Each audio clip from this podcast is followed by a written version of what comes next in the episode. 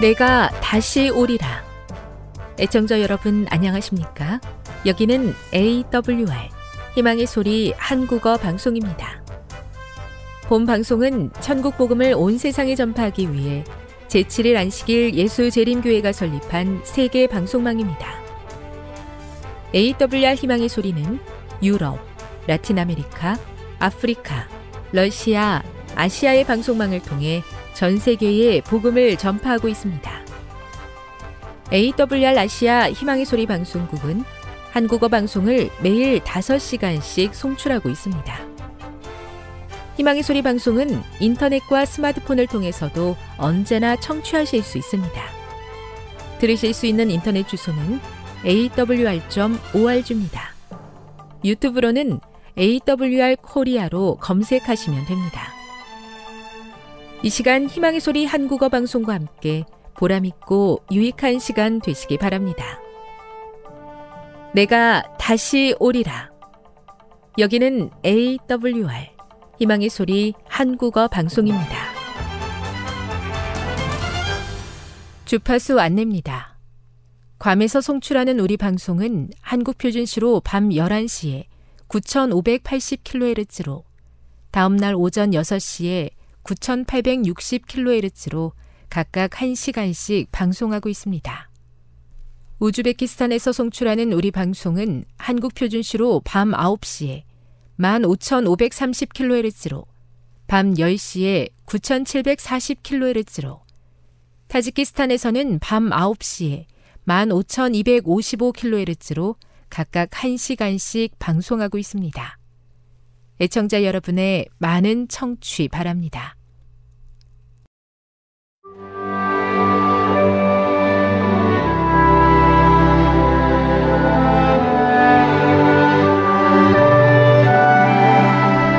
읽어주는 교과 다섯째 날 1월 12일 목요일 너희는 먼저 성경은 예수님에 대해 이렇게 설명한다. 보통 사람들이 그분의 말을 즐겁게 듣더라. 마가복음 12장 37절. 예수님을 따르며 그분의 말씀을 들었던 큰 무리의 사람들은 대부분 이 계층에 속한 사람들이었다. 그들이 오병이어의 기적을 경험했으며 산상보훈의 말씀을 들었던 사람들이었다. 예수님께서 그들에게 말씀하셨다. 나는 너희가 가족을 부양하기 위해 애쓰고 있다는 것을 안다. 매일 필요한 음식과 음료, 매일 입을 옷에 대해 염려하고 있다는 것을 안다. 하지만 일단 내 말을 들어보거라. 마태복음 6장 25에서 33절을 읽어보라. 여기에 무엇이 약속되어 있으며 그 약속을 받기 위해 사람들은 무엇을 해야 하는가? 하나님의 약속들 대부분은 쌍방적 계약의 요소들을 포함하고 있다. 이 말은 축복을 받기 위해 우리가 할 일이 있다는 것이다. 이사야 26장 3절을 읽어보라. 주께서 심지가 견고한 자를 평강하고 평강하도록 지키시리니 이는 그가 주를 신뢰함이니이다.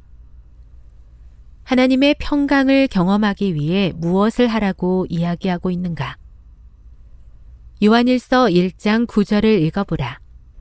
만일 우리가 우리 죄를 자백하면 그는 미쁘시고 이로사 우리 죄를 사하시며 우리를 모든 불의에서 깨끗하게 하실 것이요. 우리가 죄를 자백하면 예수님께서 무엇을 해 주시는가? 역대하 7장 14절을 읽어보라. 내 이름으로 일컫는 내 백성이 그들의 악한 길에서 떠나 스스로 낮추고 기도하여 내 얼굴을 찾으면 내가 하늘에서 듣고 그들의 죄를 사하고 그들의 땅을 고칠지라. 여기 기록된 하나님의 제안 중에 우리가 할 일과 하나님이 하시겠다고 하신 일은 무엇인가? 위의 성경절들과 성경에 기록된 다른 여러 말씀들은 비록 하나님께서 전지전능하시며 창조자요 유지자이시며 구원이 우리의 행함으로서가 아니라 은혜의 선물일지라도 지구에서 벌어지는 대쟁투 가운데 우리에게 여전히 해야 할 일이 있음을 보여준다.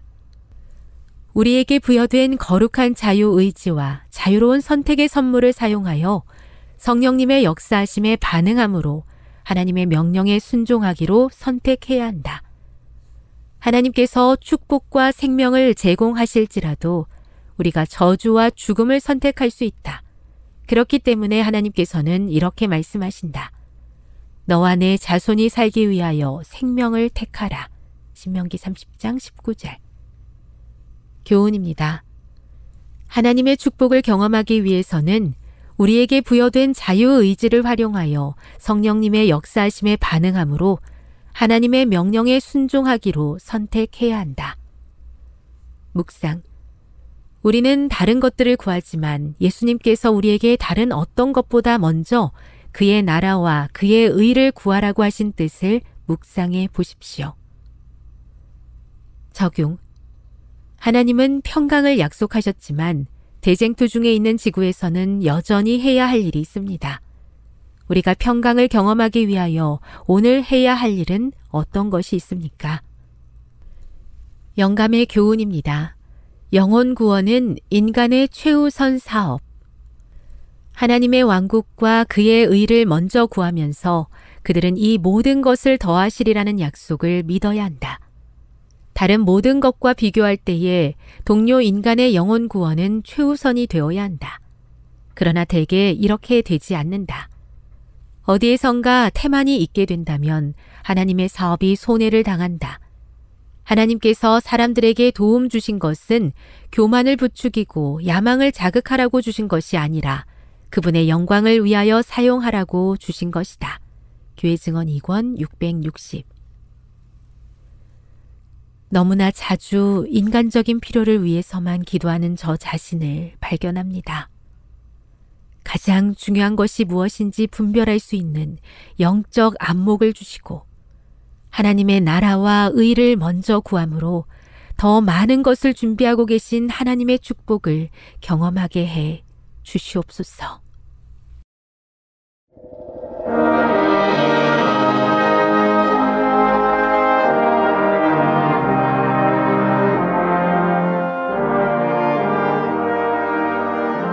희망의 소리 청취자 여러분, 주 안에서 평안하셨습니까? 방송을 통해 여러분들을 만나게 되어 기쁘게 생각합니다.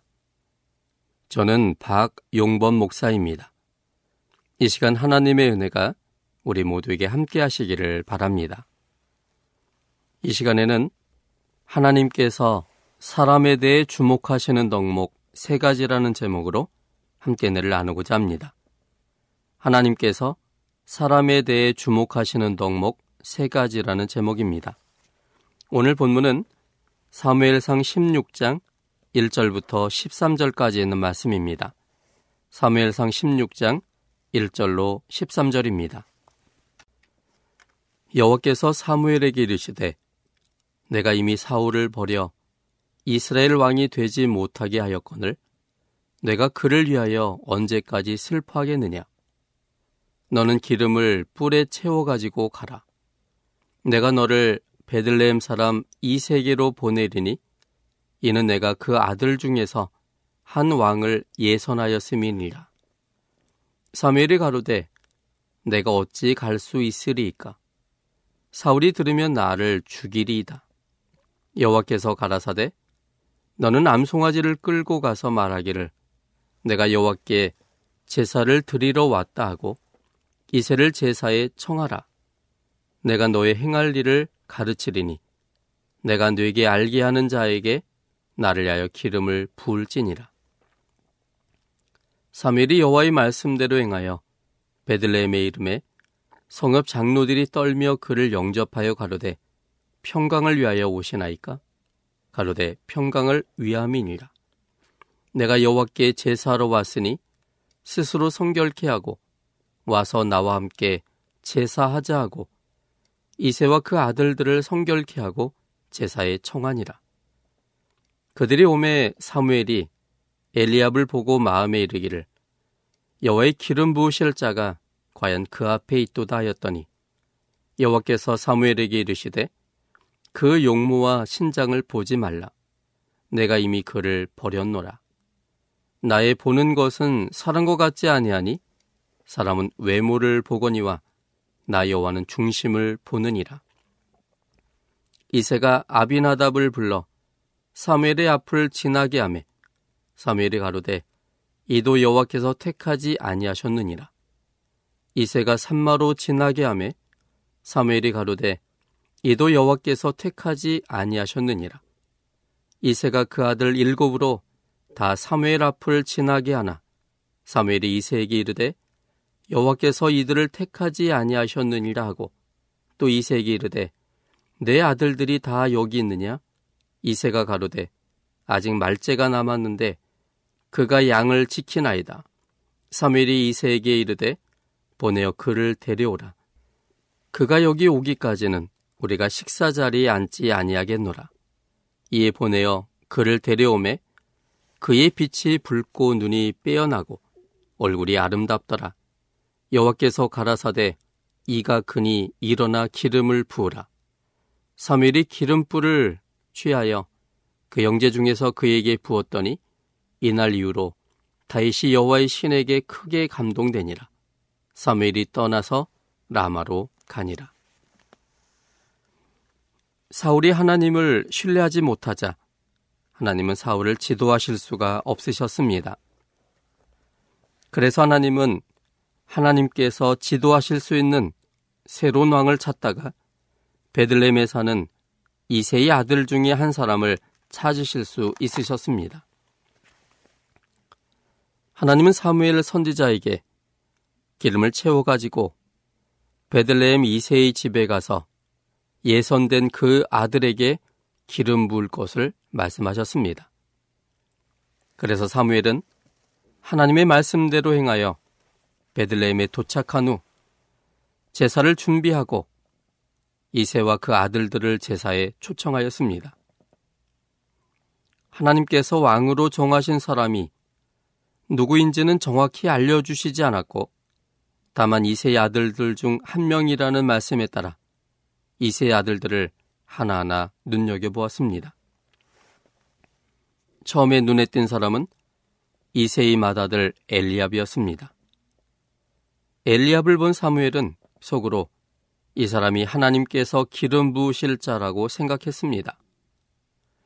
사무엘이 엘리압을 보면서 그렇게 생각했던 근거는 엘리압의 외모가 왕감이었기 때문이었습니다.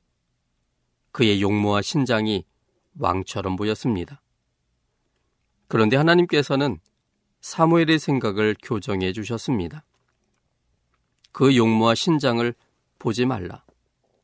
나의 보는 것은 사람과 같지 아니하다고 말씀하셨습니다.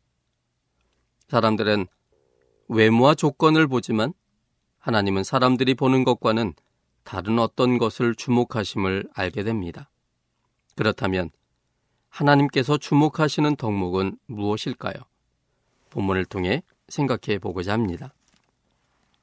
첫째는 하나님은 사람의 중심을 주목하십니다. 하나님은 사람의 중심을 주목하십니다. 본문 7절입니다. 사무엘상 16장 7절입니다. 여호와께서 사무엘에게 이르시되 그 용모와 신장을 보지 말라. 내가 이미 그를 버렸노라. 나의 보는 것은 사람과 같지 아니하니 사람은 외모를 보거니와 나 여호와는 중심을 보느니라. 사람들은 사람의 외모를 보는 반면 하나님은 사람의 마음을 보십니다. 마음도 일부 연출된 마음이나 충동적인 마음이 아닌 가운데 마음, 즉 중심을 보십니다. 자신의 선택을 벗어난 것에 집착하여 평가하는 일은 사람들이 흔히 저지르기 쉬운 잘못입니다. 외모나 신장, 피부색, 가정의 환경 등은 태어난 사람의 선택에 의한 것이 아닌 하나님의 허락하심에 의해 결정된 것들입니다. 그래서 자신이 선택하지 아니하고 하나님의 허락하심으로 이루어진 일들에 대해서 어떤 사람의 주된 평가의 잣대로 삼는 일은 크게 잘못하는 일일 뿐만 아니라 하나님의 작품에 대한 불경한 평가로 인해 하나님을 욕되게 하는 일입니다. 하나님께서 고유한 독특함으로 만드신 소중함을 인간이 가치와 생각으로 평가하는 심각한 잘못입니다.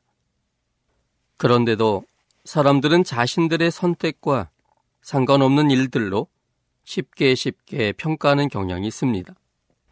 사무엘 선지자조차도 사람의 외모와 신장에 흔들려 잘못된 생각 속에 빠져 있었습니다.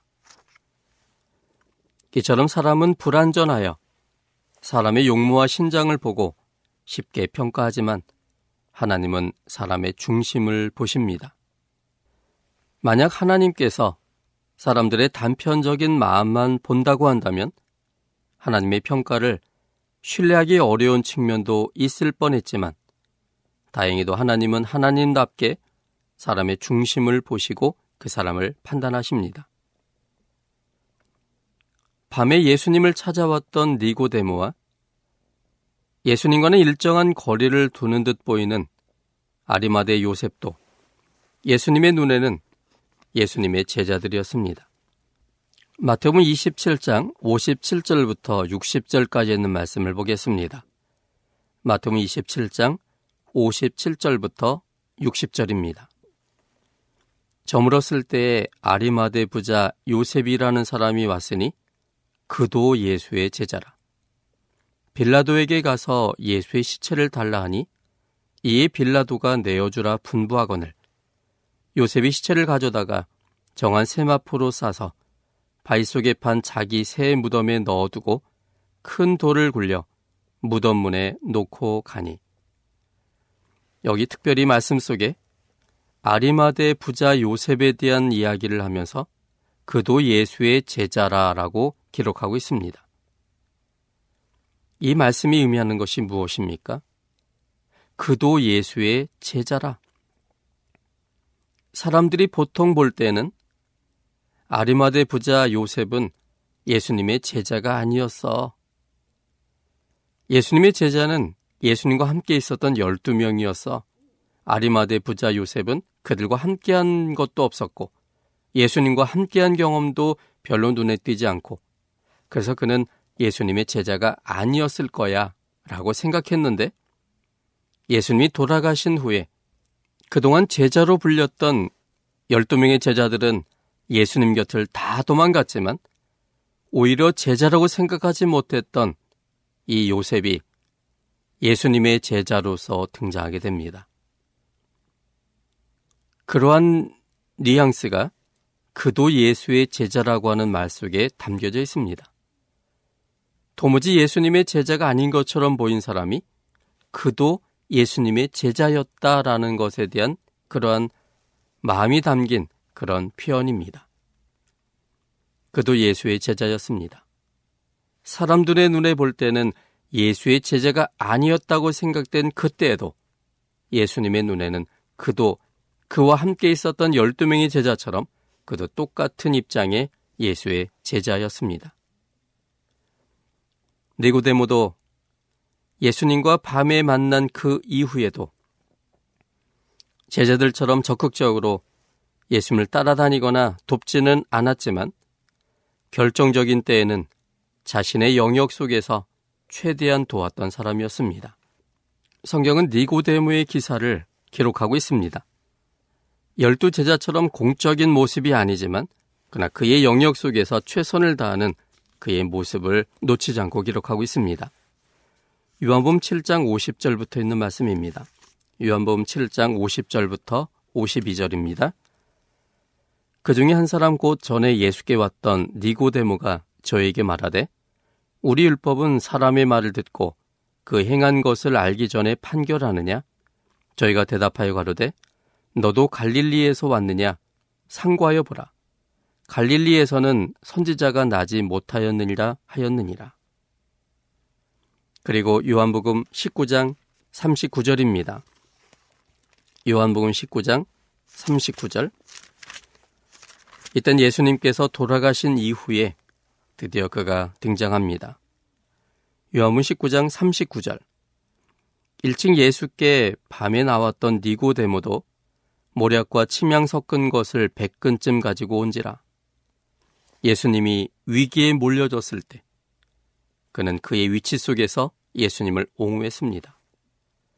예수님께서 돌아가셨을 때 공식적인 예수님의 열두 제자들이 예수님의 곁을 다 떠나 도망갔을 때 이제 누구도 생각하기에 니고데모는 예수님의 제자가 아니라고 생각할 그 시점에 오히려 그는 예수님의 제자로서 당당하게 등장합니다.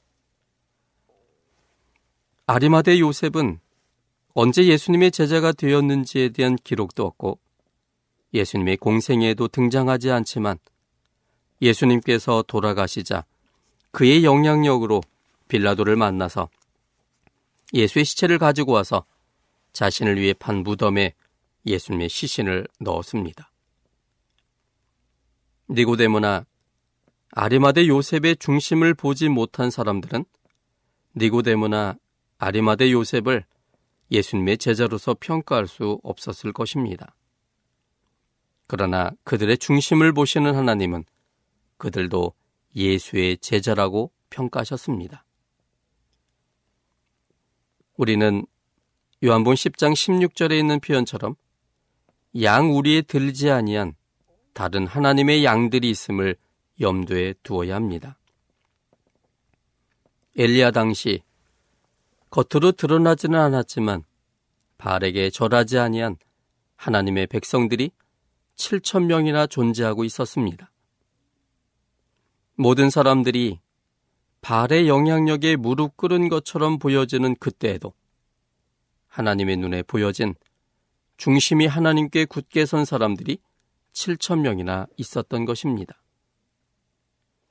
누가 진정한 하나님의 백성인지 사람들이 정확히 평가할 수 없습니다.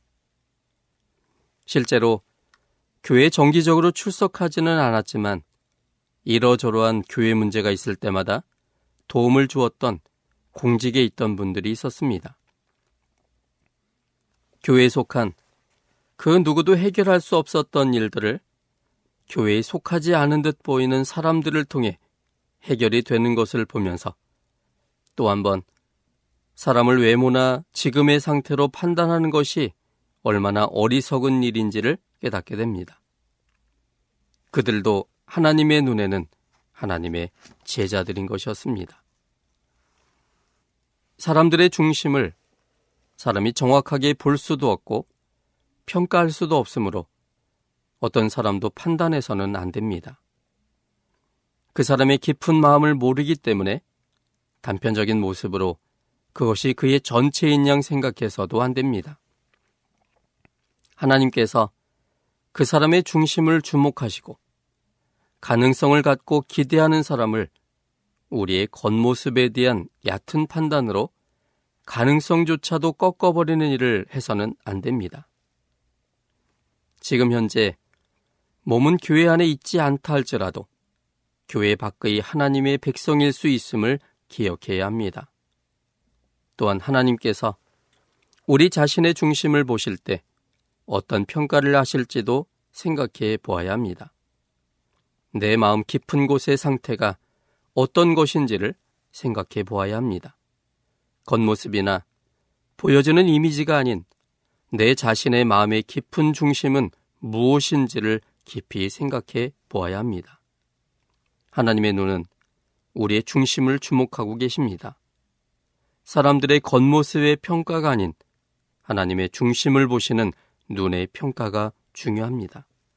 우리의 마음을 가꾸고 하나님의 마음과 합쳐지는 그런 마음이 되시기를 바랍니다. 둘째는 하나님은 사람이 그 맡은 일에 충실한가를 주목하십니다. 하나님은 사람이 그 맡은 일에 충실한가를 주목하십니다. 11절입니다. 사무엘상 16장 11절입니다. 또 이세에게 이르되 내 아들들이 다 여기 있느냐?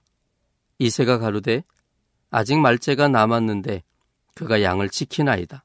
사무엘이 이세에게 이르되 보내어 그를 데려오라. 그가 여기 오기까지는 우리가 식사 자리에 앉지 아니하겠노라. 사무엘 선지자가 베들레헴에 와서 하나님께 드리는 제사에 이세와 그 아들들을 초청하였을 때 이세는 그의 아들들을 소집하였습니다. 이세에게는 여덟 명의 아들들이 있었지만 막내 아들인 다윗은 제사 자리에 오지 못했습니다. 다윗이 오지 못했던 이유는 이세의 판단이었던 것 같습니다. 나머지 일곱 명의 아들들이 제사 자리에 가니까 막내는 양들을 돌봐야 된다고 생각하여 통보도 안 한 듯합니다. 그렇다면 양을 돌보는 일을 전적으로 다윗에게 맡긴 것 같고 또한 집에서 멀리 떨어진 곳에서 양을 친 듯합니다. 양을 돌보는 일은 큰 힘이 요구되지는 않습니다. 양들을 풀어놓고 마음껏 풀을 먹게 하고 간혹 있을 짐승의 공격으로부터 돌보는 일입니다. 그래서 꼬박 양들을 지켜보기보다는 양과 함께 있으면서 자기의 할 일을 그 시간에 하면 되는 일이었습니다. 그런데 양 돌보는 일이 약간 느슨할 수도 있기 때문에 아무도 없는 들에서 양과 함께 자리를 지키는 일이 결코 쉬운 일이 아닙니다. 내가 양들과 함께 있건 없건 양들은 제 멋대로 풀을 먹고 쉬고 놀 것 같기 때문입니다. 그래서 아무도 없는 틈을 타서 친구를 만나러 갔다가 적당한 때에 돌아오거나 잠을 자도 될 것 같은 생각을 하기 쉽습니다. 그런데 다윗은 양을 지키는 단순한 일에 최선을 다하는 사람인 듯 합니다. 사무엘의 초청에 막내는 빠져도 될 것 같은 생각이 들 만큼 형제들 사이에서는 그 영향력이 크지 않았지만 그는 그에게 맡겨진 작은 일이라도 크게 생각하며 충성을 다하는 사람이었습니다. 작고 하찮은 일은 사람들이 별로 신경 쓰지 않습니다. 사람들의 이목이 집중되고 관심이 있는 큰 일에만 신경 쓰고 싶어 합니다. 그런데 하나님의 경영 방침은 작은 일에 충성한지를 시험해보고 큰 일도 맡기는 것입니다. 우린 누가복음 19장 12절로 26절과 마통 25장 14절부터 29절에 있는 말씀을 통해서 하나님이 문화와 달란트의 이 비유를 통해서 하나님은 작은 일에 얼만큼 충실한지를 시험해보고 큰 일을 맡기는 분이심을 우리는 깨닫게 됩니다. 문화와 달란트의 비유에서 놓쳐서는 안 되는 중요한 진리가 있습니다. 문화는 하나님께서 각 사람에게 골고루 나눠주는 재능에 관한 이야기이고 달란트는 하나님께서 각 사람의 재능대로 각각 차등을 주고 나누어 주는 일입니다. 초점은 사람들의 재능대로 얼마의 달란트를 나누어 주었느냐가 아니라 맡긴 달란트를 어떻게 사용하였느냐입니다. 달란트 비유에서 나오는 한 달란트 받은 종과 문화의 비유에서 나오는 땅에 감춘 종의 공통점은 무엇입니까? 또한 그들의 공통점에서 유추해 보면 나머지 종들이 위험을 무릅쓰고 그들에게 달란트와 문화를 공격적으로 사용할 수 있었던 이유는 무엇이었을까요? 그것은 주인의 품성에 대한 태도였습니다. 문화나 달란트를 땅에 감추어두고 수건에 쌓아놓은 종들은 주인의 품성을 오해하여 두렵고 무서운 사람으로 인식하였으므로 무서워서 도무지 주신 것들을 사용할 수가 없었습니다. 나머지 종들은 주님의 품성을 확신함으로 과감하게 공격적으로 자신들에게 맡긴 것들을 활용하였습니다. 그들은 실패한다 할지라도 여전히 사랑하시는 주인으로 확신했기에 모든 노력을 기울여서 최선을 다할 수 있었습니다. 하나님의 품성에 대한 태도가 우리의 삶을 어떻게 살 것인지를 결정합니다. 우리의 존재에 대한 시작은 나에게 있지 않고 하나님께 있습니다. 하나님께서 시작하셨고 현재와 미래 속에 두셨으므로 현재와 미래 일들에 대한 모든 책임은 하나님께 있습니다. 하나님은 우리의 실패 여부와 상관없이 절대적인 사랑으로 우리를 이끌어 주십니다. 하나님의 마음을 확신할 때 두려워하지 않고 감사함으로 내게 주신 달란트 안에서 최선의 삶을 살게 되고 그 삶은 더 큰 일을 할 수 있는 기회가 됩니다. 형통은 인간의 준비와 하나님의 기회가 만나는 곳에서 일어납니다. 하나님을 믿고 지금 나에게 맡겨준 일에 최선을 다할 때 하나님은 더 큰 일을 위한 기회를 던져 놓으십니다. 이 원리는 하나님을 믿지 않는 사람에게도 적용되는 원리입니다. 오래전 평안북도 정주에 한 젊은이가 살았습니다. 이 청년은 생활이 매우 곤궁하여 근처 부잣집에서 머슴살이를 냈습니다. 그가 하는 일은 마당도 쓸고 물도 깃고 주인의 자질구레한 심부름을 하면서 밥을 얻어먹는 일이었습니다. 그런 허드렛 일 중에 가장 거북스러웠던 것은 매일 아침 주인 마님의 안방에서 마루에 내놓는 요강을 비우는 일이었습니다.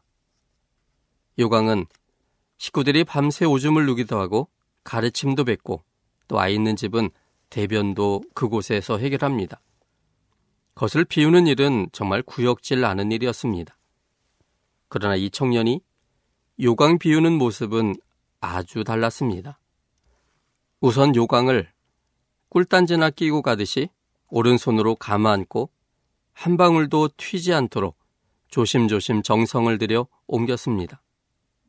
그리고 측간 뒤에 있는 오줌통에 한 방울도 허실 없이 잘 부은 다음 샘가에 가서 모래를 한 줌 집어넣습니다.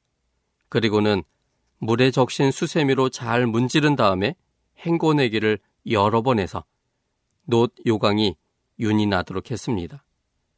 그리고는 걸레로 물 한 방울 없이 깨끗이 닦아서 마루에 공손히 갖다 놓았습니다. 하루 이틀도 아니고 1년 12달을 매일 똑같은 일을 반복했습니다. 이것을 주인이 방문에 달린 작은 유리를 통해 지켜보았습니다. 그리고는 섣달 어느 날 그 젊은이를 방으로 불러드립니다. 그리고 이렇게 말했습니다. 나는 자네가 지난 1년 동안 요강 비우는 것을 문틈으로 지켜보았다네. 그런데 그 요강 비우는 솜씨가 다른 사람과 사뭇 다르더군. 어떻게 요강을 잘 비울 수 있단 말인가? 그러자 젊은이는 주인마님, 소유는 무엇이나 제가 하는 일은 이 세상에서 제일 잘하는 사람이 되고 싶습니다. 마님께서 제게 요강 푸시는 일을 시켰기 때문에 요강 하나는 이 나라에서 가장 잘 부시고 싶었을 뿐입니다. 그랬구먼. 자네가 요강 비우는 것을 보니 자네는 요강만 비울 사람이 아닐세. 내일부터 그 일은 그만두고 내가 학자금을 대줄 테니 평양에 가서 공부를 하게나. 그리고 결국 이듬해 봄에 그는 평양 숭실학교를 다니게 됩니다. 그는 평양 숭실학교를 우선 성적으로 졸업하고 일본 유학을 마친 후 고향인 정주의 오산학교에 와서 교사가 됩니다. 그가 바로 고당 조만식 선생입니다. 후에 그는 오산 학교장이 됩니다. 한 집에 머슴으로 출발했지만 그가 자기 맡은 일에 최선을 다했을 때 그는 좀 더 좋은 그런 기회가 부여됐고 그것은 그를 완전히 다른 사람으로 만들었습니다. 그것은 성경의 원리 그대로입니다. 잠언 22장 29절에 보면 내가 자기 사업에 근실한 사람을 보았느냐 이러한 사람은 왕 앞에 설 것이요 천한 자 앞에 서지 아니하리라. 그러므로 하나님은 우리가 어떤 일을 하든 그 일에 최선을 다하는 그 사람을 주목하여 보십니다.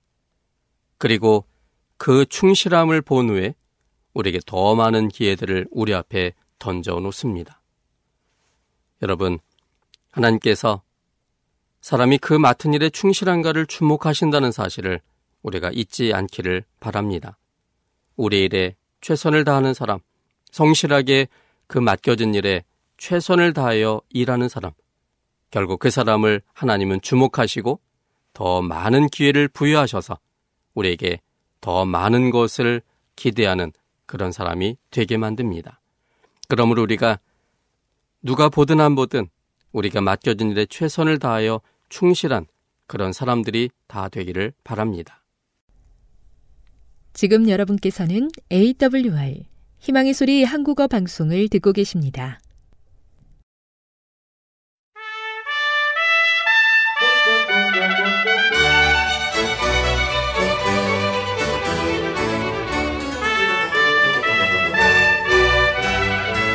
예청자 여러분 안녕하십니까? 성경 속으로 시간입니다. 오늘도 이상락 목사님 모시고 귀한 말씀 들어보도록 하겠습니다. 안녕하세요, 목사님. 안녕하세요. 목사님 오늘 특별히 또 목사님께서 책을 가지고 나오셨는데요. 예. 아, 그동안 이 프로그램 진행하셨던 그런 어, 내용으로 책을 내셨는데 책 소개 예. 먼저 부탁드릴게요, 목사님. 그럴까요? 예. 에, 책 제목은 성경의 땅 답사기입니다. 에, 지적 갈망과 감성의 불을 지펴서 성경의 땅에 대한 설렘을 일으키는 따스한 에세이라 그렇게 표지에 에, 이름을 붙였습니다. 이 책은 기독교 문서 어, 성교회 출판사에서 어, 약칭 CLC라고 하는데요. 거기에서 어, 출판을 했습니다. 오늘부로 전국 그 200개 이상의 기독교 서점들을 통해서 어, 판매가 시작이 됐습니다.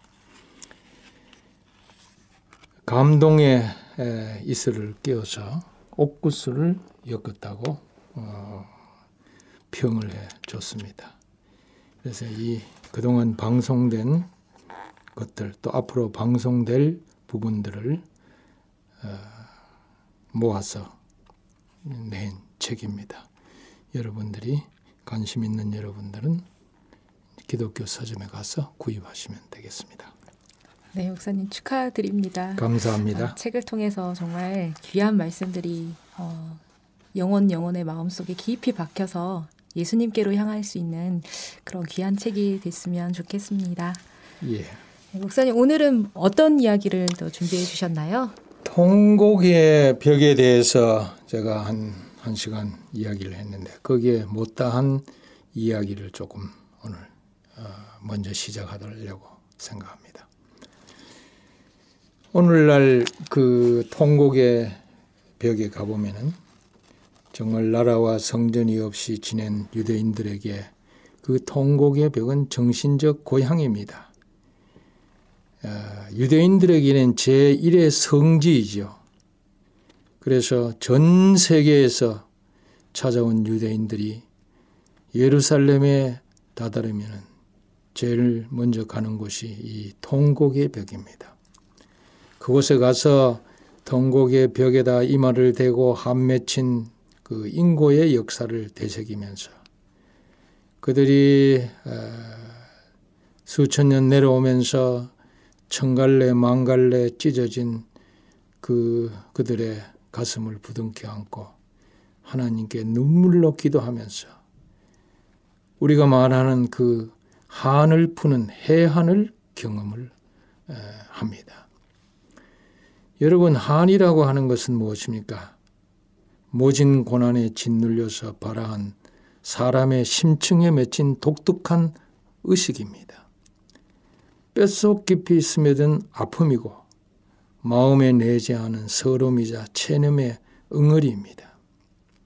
내 불행이 과연 어디에서 왔으며 또 누구한테 안갚음해야 할지 모르는 그런 막연한 서름과 아픔 바로 그것을 우리는 한이라고 합니다. 그래서 한은 주로 가난하고 배경 없고 또 억압을 받는 사람들의 심층에 쌓이는 것입니다. 바로 유대인에게 맺힌 한은 우리 한민족에게 쌓인 한과 아주 비슷한 것입니다. 그들은 나라를 잃고 전 세계적으로 흩어져서 많은 사람들에게 멸시를 받으면서 그 인고의 세월을 보내지 않았습니까? 그래서 그들에게 맺힌 한은 정말로 크다 하지 아니할 수 없을 것입니다. 오늘날 독일에서는 신나치주의가 고개를 들고 있습니다. 그래서 이스라엘 나라는 물론 세계 유대인들은 바짝 긴장을 하고 있습니다. 특별히 독일에서 하는 유대인들은 나치의 이 잔혹한 집단 살인을 기억하고 이스라엘에 다시 이민할 것을 계획하는 자들이 점점 많아지고 있다고 합니다. 통곡의 벽 앞 광장에 보니까 관광객과 유대인들로 붐비고 있었습니다. 그야말로 많은 사람들이 그 인산인해를 이루고 있었습니다. 그런데 갑자기 유대인 이 메부리코를 한 경찰관이 접근해 오더니 너 한국인이냐 이렇게 물었습니다. You Korean? 이래요.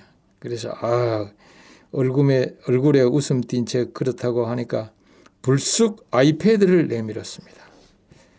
그러면서 그가 하는 말이 이거 죽은 건데 한국인의 것일 거라 돌려주려고 한다. 그렇게 했습니다. 저는 깜짝 놀랐습니다. 실은 그 우리 일행 중 한 사람의 것이었습니다. 그 경관이 하는 말이 정말 아, 자부심을 가져오는 말이었습니다.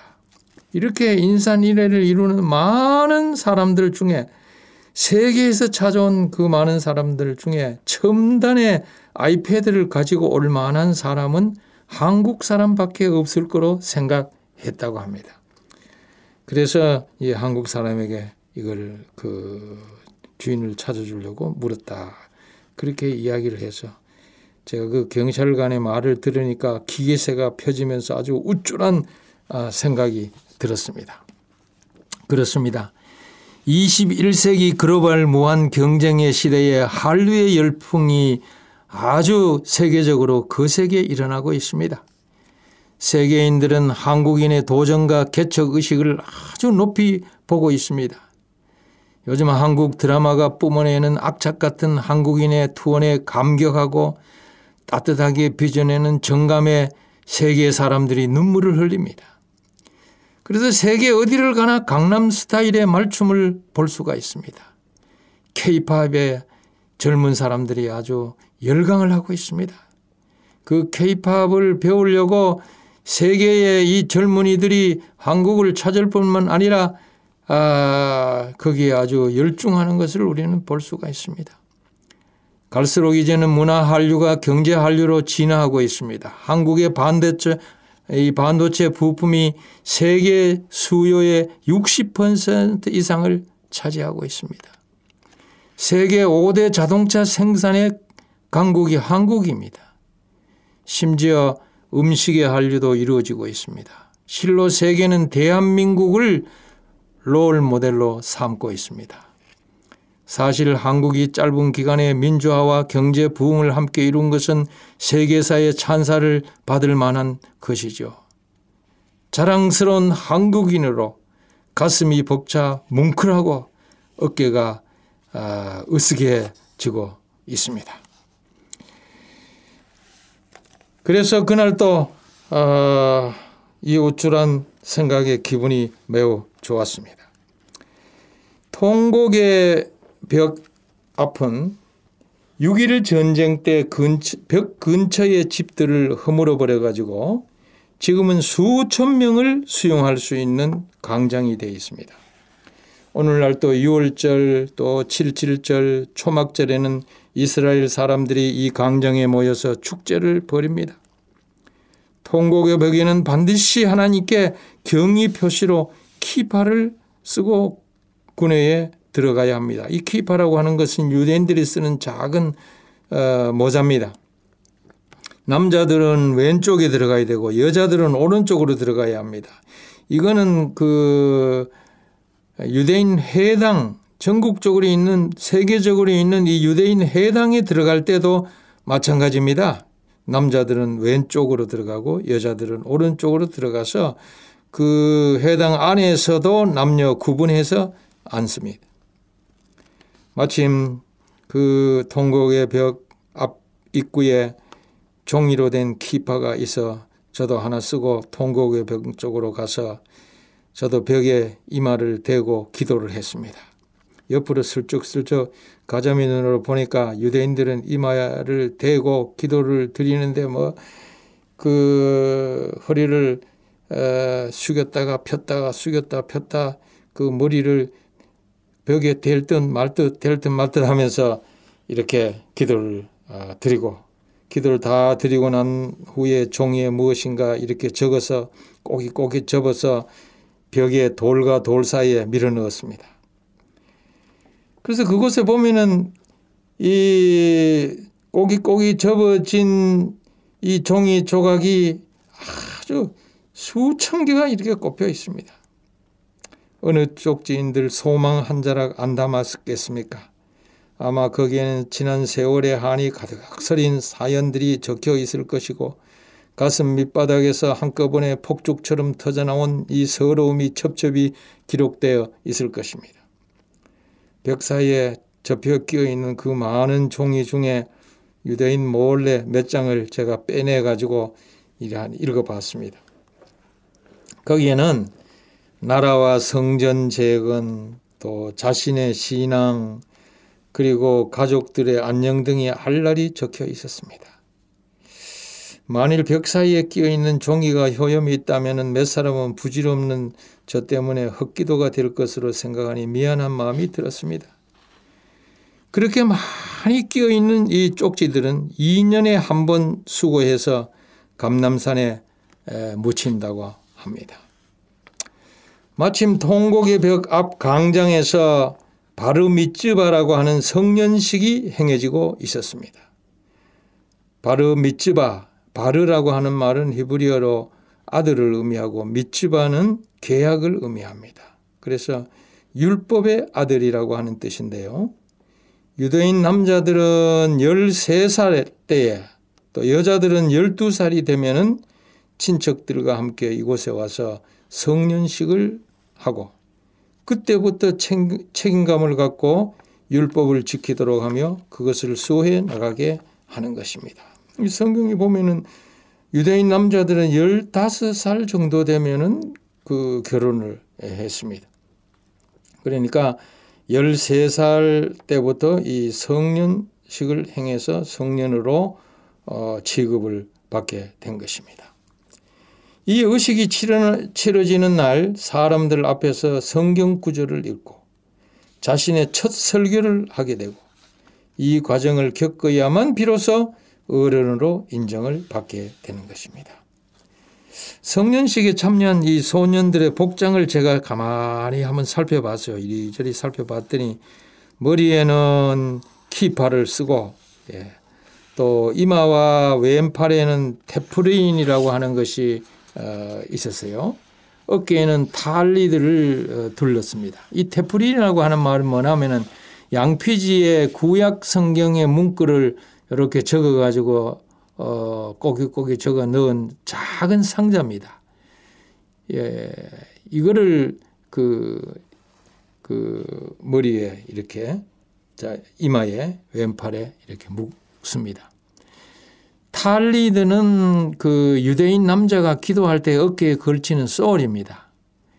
이것은 그 이스라엘 어, 거기에 상점에 가면은 어, 다 누구든지 살 수가 있습니다.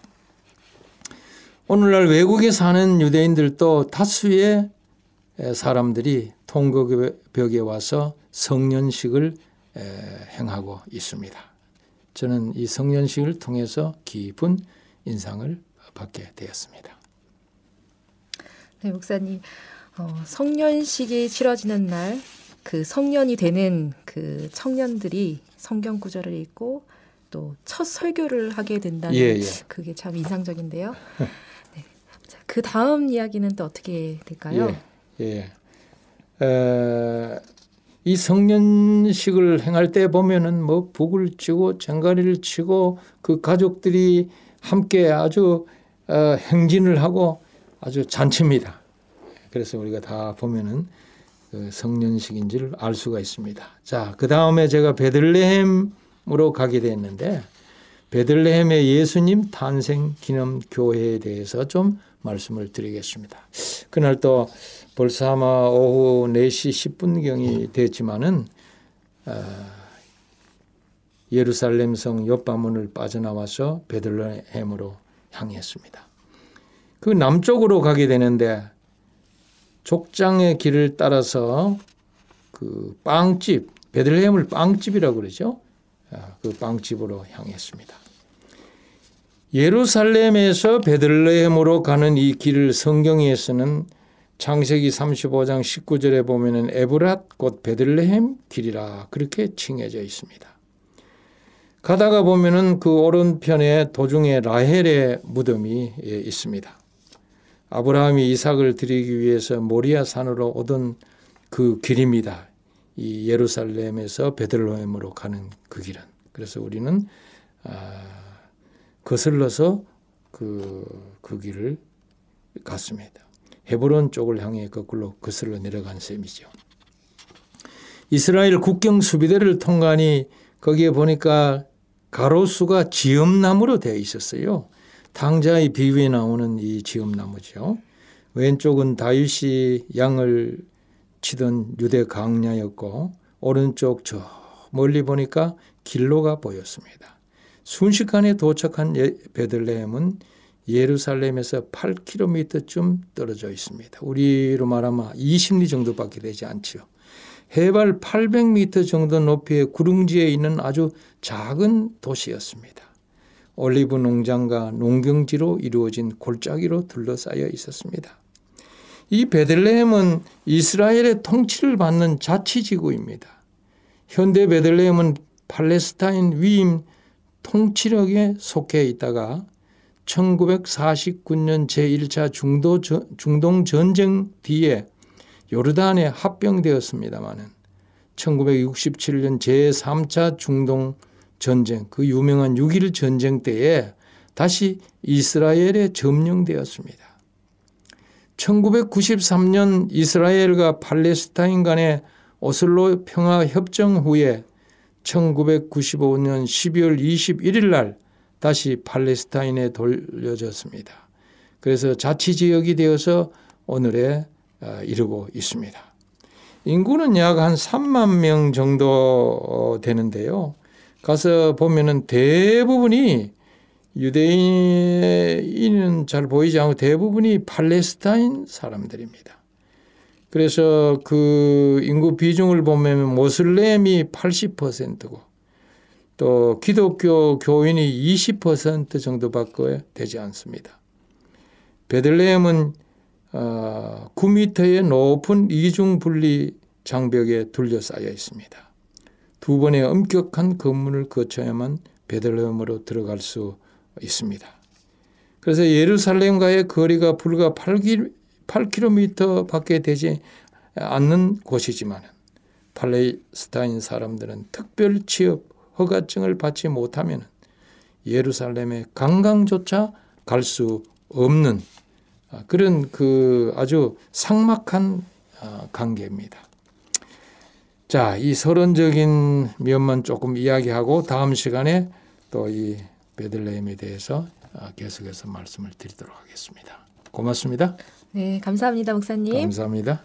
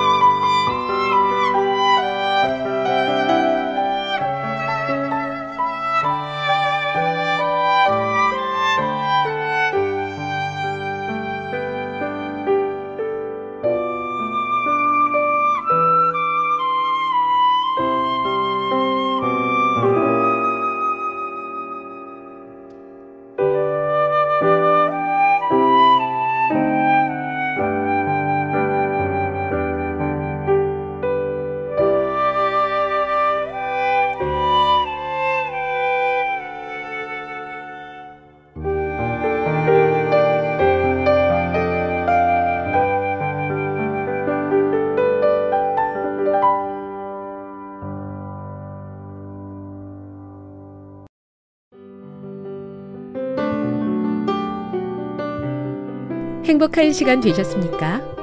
지금까지 여러분께서는 AWR 희망의 소리 한국어 방송을 청취하셨습니다.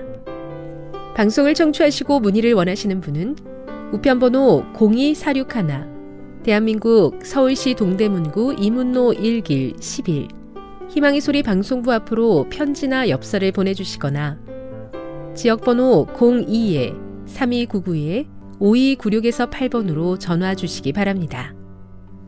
지금까지 함께 해주신 애청자 여러분들께 감사드립니다. 애청자 여러분, 다음 이 시간까지 하나님 안에서 늘 평안하십시오. 감사합니다.